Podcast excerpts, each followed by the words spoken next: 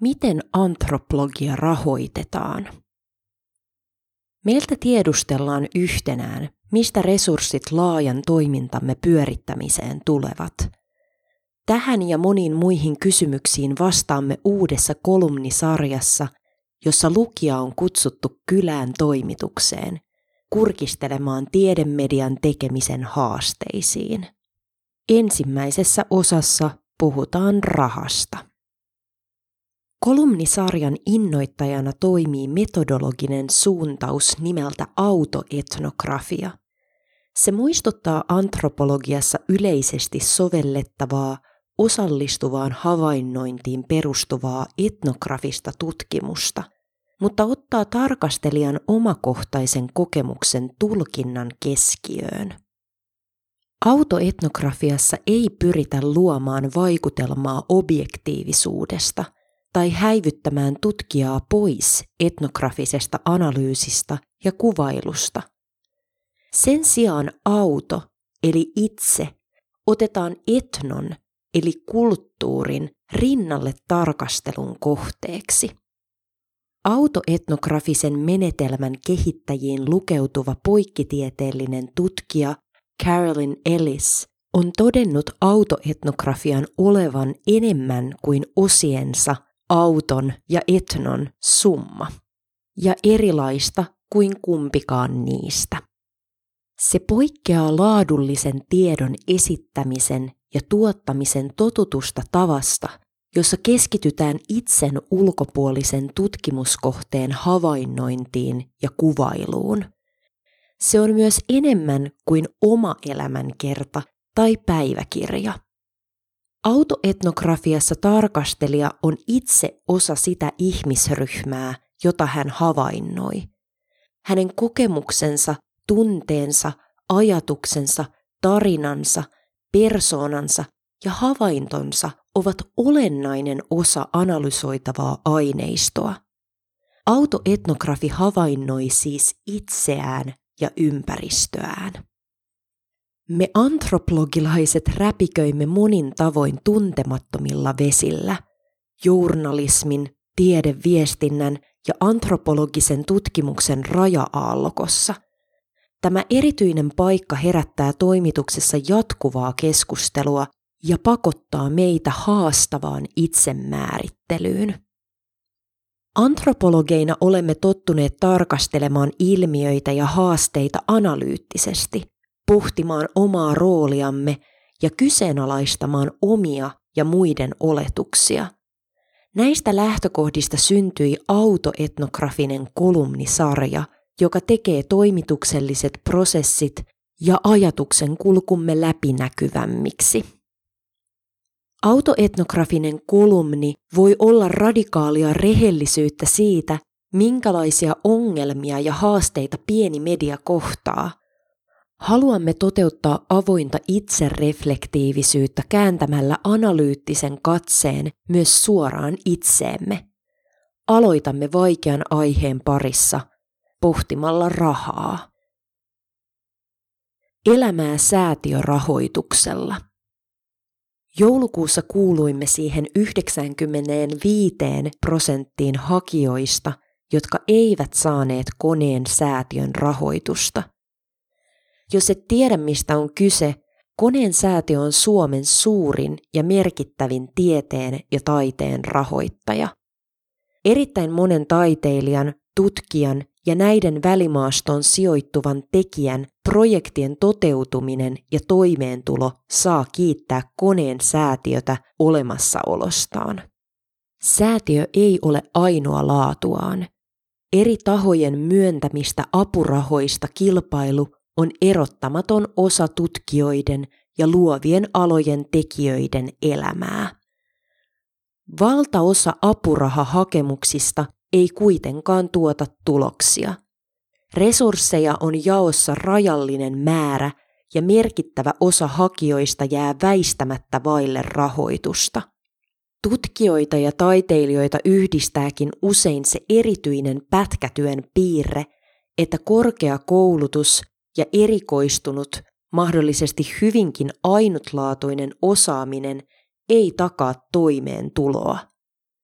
Sitä ei takaa oman ammatin kenties hyvinkin menestyksekäs harjoittaminen, tuotteliaisuus, saati työn tuloksille olemassa oleva kysyntä. Näiden alojen tekijöiden työnkuvassa keskeisenä piirteenä on jatkuva rahoituksen hakeminen omalle työlle. Rahoitushakemusten rustaaminen on aikaa ja energiaa vievää työtä, josta vain pienellä todennäköisyydellä on taloudellista apua. Oikotietä tilanteesta ei kuitenkaan ole, vaikka rahoitusta tarjoavia säätiöitä on lukuisia, potista ei kerta kaikkiaan voi riittää kaikille. Antropologi toimii pääasiassa vapaaehtoispohjalta. Sanomme pääasiassa, sillä meillä on ollut kolme rahoitusta. Otto A. Malmin lahjoitusrahasto tuki uutistoimituksen pilottia kahdella tuhannella eurolla syksyllä 2017. Summasta 500 euroa pistettiin sukan varteen toiminnan kehittämistä varten ja loput jaettiin kirjoittajille pieninä palkkioina. Taiteen edistämiskeskus myönsi keväällä 2018 meille 6000 euroa Levikin kehittämiseen. Tämä raha käytettiin päätoimittajan muutaman kuukauden palkkaan.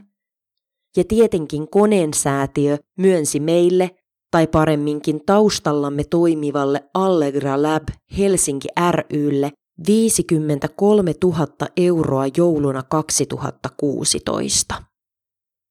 Sehän kuulostaa jo aika isolta summalta, vai mitä? Olihan se. Sillä rahalla palkattiin toinen päätoimittaja puolipäiväiseksi työntekijäksi kahdeksi vuodeksi. Lisäksi saatiin maksettua pientä rahaa sivustouudistuksen tekijöille, järjestettyä tabufestivaali, palkattua korkeakouluharjoittelija kolmeksi kuukaudeksi ja hankittua podcast ja videointivälineet katseltavan ja kuunneltavan sisältömme tuotantoon. Näistä tärkeistä rahoituksista huolimatta suurin osa antropologin eteenpäin tehtävästä – jatkuvaa sitoutumista ja ammattitaitoa vaativasta toimitustyöstä on kaiken aikaa ollut täysin ilmaista työtä. Kirjoituspalkkioiden maksamisesta emme voi edes haaveilla. Työ, arvo ja raha. Vuoden 2019 alussa olemme monien kollegoidemme tavoin tilanteessa, jossa meillä ei ole toimintamme kannattelemiseksi lainkaan rahaa. Se on ongelmallista, sillä jopa verkossa tapahtuvalla julkaisutoiminnalla on tiettyjä kuluja. Lisäksi, vaikka vapaaehtoistyö on hienoa, työstä tulisi voida tarjota vastineeksi muutakin kuin kiitoksia. Raha ei ole pelkkää ostovoimaa, se on yhteiskunnassamme keskeinen arvon mitta. Työn tekeminen on yleensä vaihtokauppaa. Tekijä antaa aikaansa ja taitojansa vastineeksi siitä, että hänet palkitaan panoksensa arvoa vastaavalla tavalla. Yleensä tämän arvon mittarina käytetään rahaa.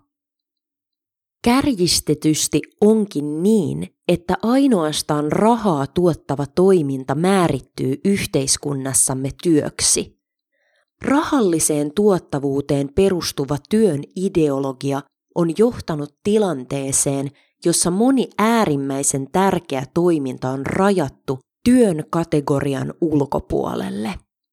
Tuttu esimerkki tästä on kotitalouksien sisäinen työpanos, joka on yhteiskunnallisesti merkittävää, mutta työn muotona väheksyttyä. Sama pätee moniin vapaaehtoistöihin, jotka nähdään useimmiten vähempi arvoisena puuhasteluna varsinaisen työn rinnalla. Me emme voi maksaa työkorvausta sen enempää opintojensa ohessa podcasteja lukevalle henkilölle, itsekin apuraha viidakossa kamppailevalle ja artikkelit huolellisesti kommentoivalle vertaisarvioijalle, kuin julkaisutoimintaa pyörittävälle sisällöstä vastaavalle päätoimittajalle. Miten saamme kerrottua tekijöille heidän työnsä arvosta? Miten saamme tekijät ylipäätään pidettyä mukana? Mistä löydämme aikaa ja resursseja antropologian popularisoimiseen sillä huolellisuudella, minkä se ansaitsee, jos kukaan ei voi keskittyä siihen oikeana työnään? Ja mitä tämä merkitsee sille, miten määrittelemme itsemme? Nämä kysymykset eivät riivaa vain meitä. Media-ala on ollut murroksessa siitä asti, kun internet preikkasi toden teolla ihmisten arkeen. Journalistisen työn rahoittaminen aikana, jolloin paperilehtiä ei enää tilata, on erilaista kuin ennen. Tiedeviestiä ei kuitenkaan ole aivan samassa tilanteessa kuin journalisti, vaan elää kahden maailman välissä. Yhtäällä on journalismi muuttuvine käytänteineen, tilauksineen ja mainostuloineen.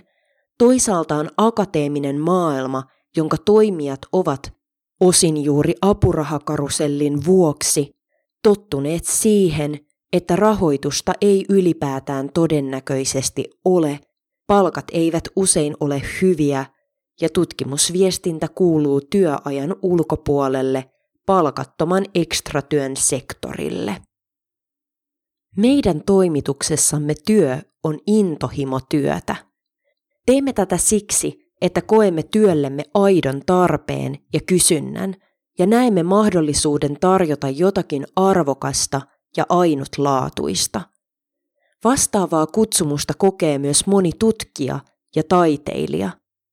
Mutta myös luonteeltaan yleishyödyllinen kutsumustyö on ihan oikeaa työtä, joka vie oikeaa aikaa ja vaatii oikeaa ammattitaitoa. Journalistisen mediakentän hankaliin ja muuttuviin olosuhteisiin sijoittuessaan työmme joutuu vastaamaan samaan kysymykseen kuin muutkin verkkomediat. Miten toiminta rahoitetaan, jos sisältö halutaan tarjota lukijalle ilmaiseksi? Mitä mahdollisuuksia säätiörahoituksen lisäksi on olemassa? Mistä löytyy riippumattomia rahoittajia, jotka eivät puutu ehdottoman tärkeään sisällölliseen itsenäisyyteemme? Antropologin talous vuonna 2019. Meillä ei ole yksiselitteisiä vastauksia näihin kysymyksiin.